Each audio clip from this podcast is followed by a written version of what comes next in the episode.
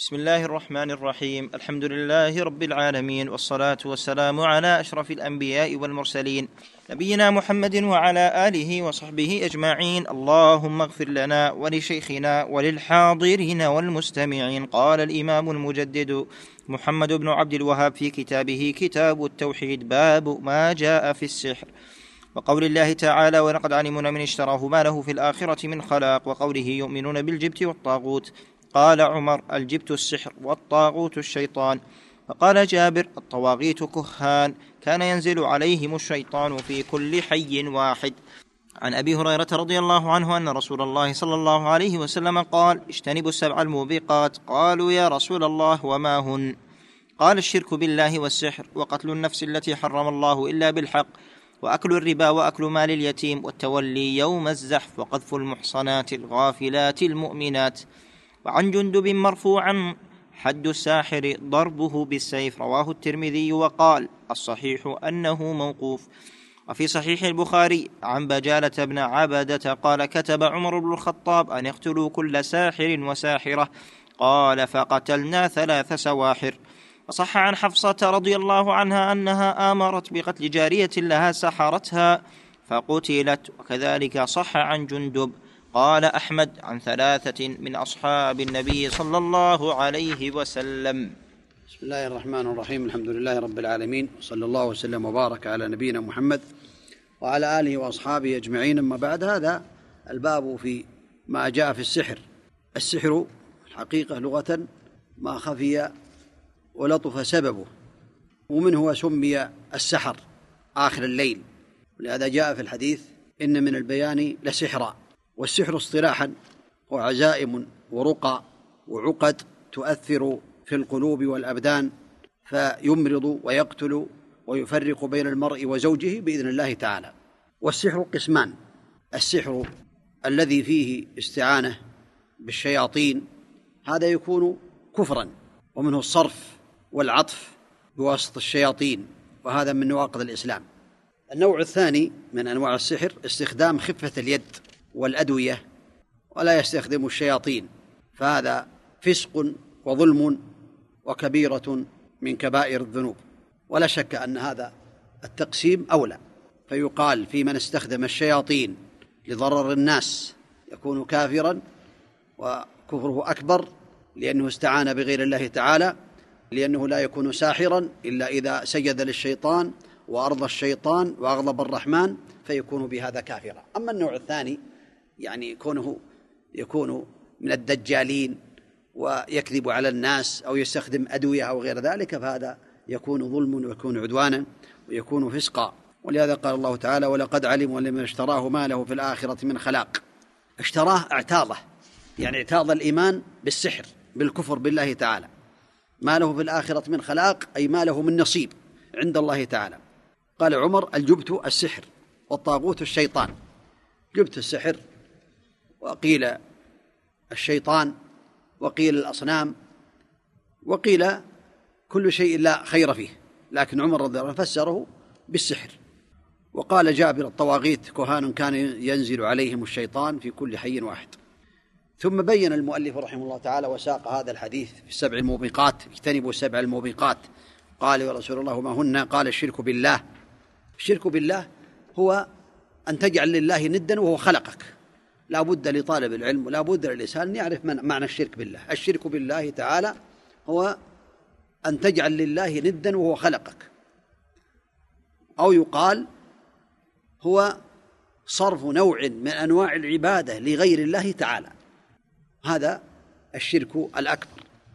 شرك أصغر وهو كل وسيلة توصل إلى الشرك سواء كانت قولية كالحلف بغير الله أو قول ما شاء الله وشئت أو هذا من الله منك.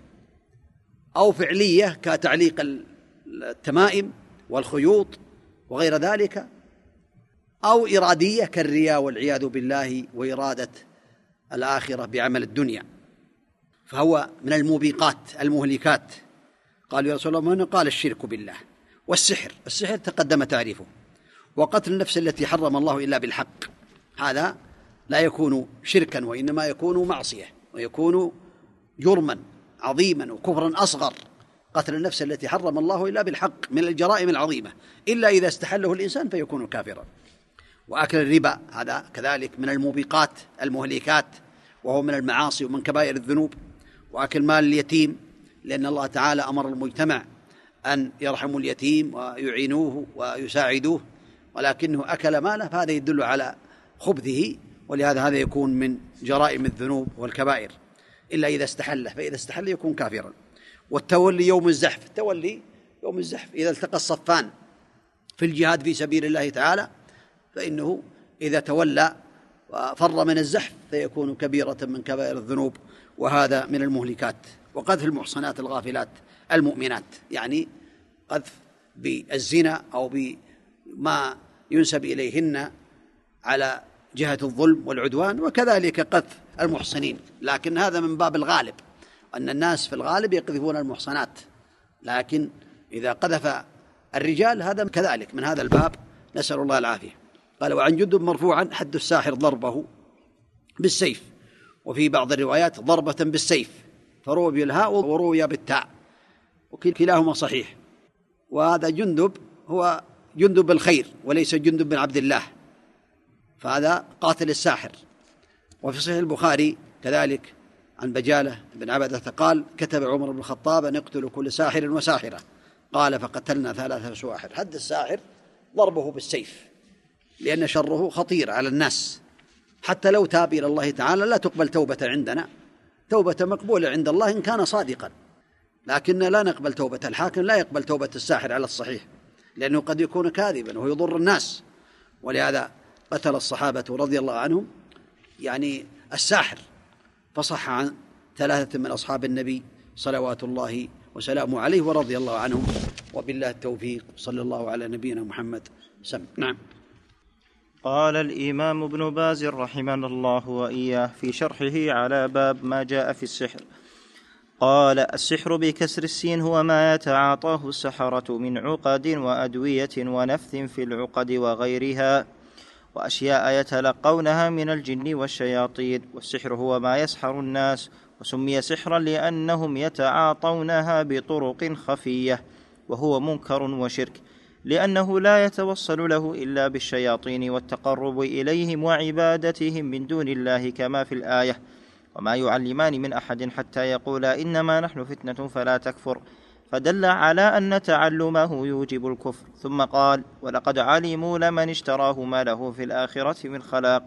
اشتراه أي اعتاضه وفعله فما له عند الله من حظ ولا نصيب. وهذا يدل على تحريمه وإنكاره. ثم قال ولو أنهم آمنوا واتقوا لمثوبة من عند الله خير لو كانوا يعلمون. فدل على أنها ضد الإيمان والتقوى. ولهذا قال أهل العلم أن السحر من الكفر والضلال لأنه لا يتوصل إليه إلا بعبادة الجن والشياطين وقيل يستفصل. فما كان مما يتعلق بعبادة الجن والشياطين فهذا من الكفر بالله والشرك الأكبر. وما كان من أدوية ليس فيها تعلق بالشياطين وعبادة لهم فهو من المحرمات والكبائر والمنكرات التي فيها ظلم العباد والتعدي عليهم لأنهم يفسدون بها العقول ويغيرونها به.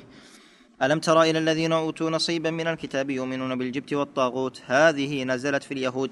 أخبر الله أنهم يؤمنون بالجبت وهو السحر والطاغوت وهو الشيطان. وقال أهل اللغة الجبت هو الشيء الذي لا خير فيه كالسحر والصنم وغيره والطاغوت من الطغيان وهو تجاوز الحد ويطلق على الشياطين من الجن والإنس طواغيت أي تجاوزوا الحد بكفرهم وضلالهم.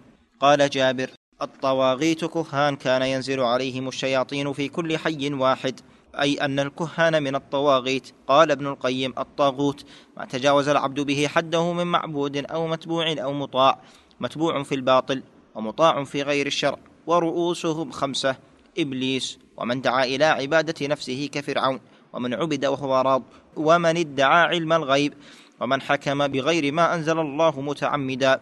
والسحرة والكهان طواغيت لأنهم خرجوا عن الطريق وآذوا الناس بما يتعاطونه. وعن أبي هريرة رضي الله عنه قال قال رسول الله صلى الله عليه وسلم اجتنبوا السبع الموبقات.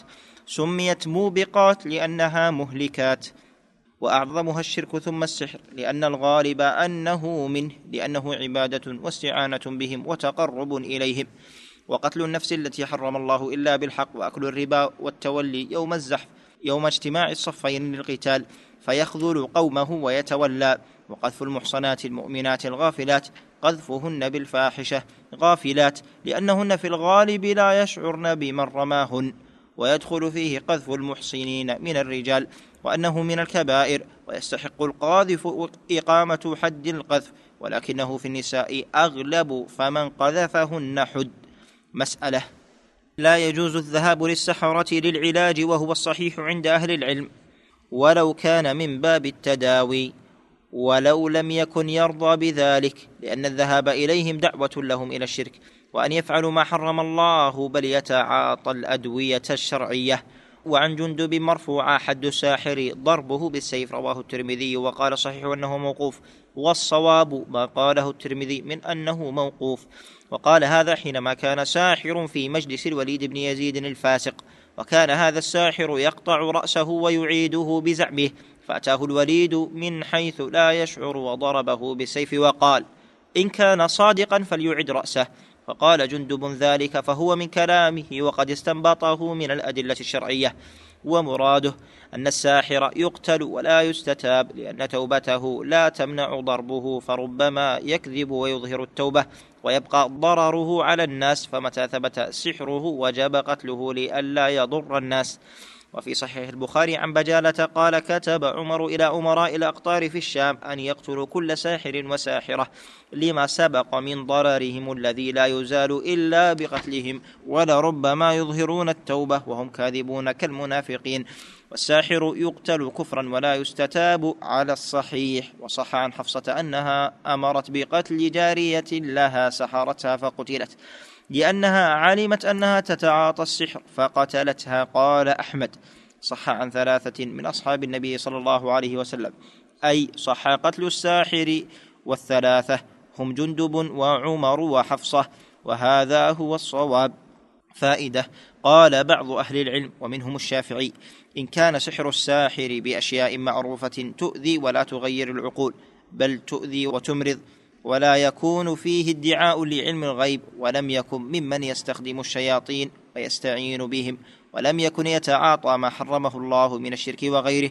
فهذا لا يقتل لأن هذا ليس من السحر بل هو من الآذى والظلم. فيضرب ويؤدب لأن المراد من قتل السحر عند الصحابة رضي الله عنهم هم الذين يستخدمون الجن ويعبدونهم ويدعون الغيب.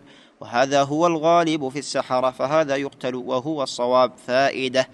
ثبت أن النبي صلى الله عليه وسلم قد سحر لكنه لم يؤثر عليه شيئا في أمور الرسالة وإنما كان فيما يتعلق بينه وبين أهله كما هو في الصحيحين. يعني انتهى كلام لم يؤثر على عقل النبي عليه الصلاة والسلام ولا على رسالته صلوات الله وسلامه عليه وإنما هذا شيء يؤثر يعني فيما بينه وبين أهله كأنه يرى يرى بأنه يأتي أهله ولا يأتيهم عليه الصلاة والسلام. أما عقله ورسالته عليه الصلاة والسلام فلم تتأثر بهذا. نسأل الله عز وجل لنا ولكم العلم النافع والعمل الصالح والتوفيق لما يحب ويرضاه. صلى الله وسلم وبارك على نبينا محمد وعلى آله وأصحابه أجمعين.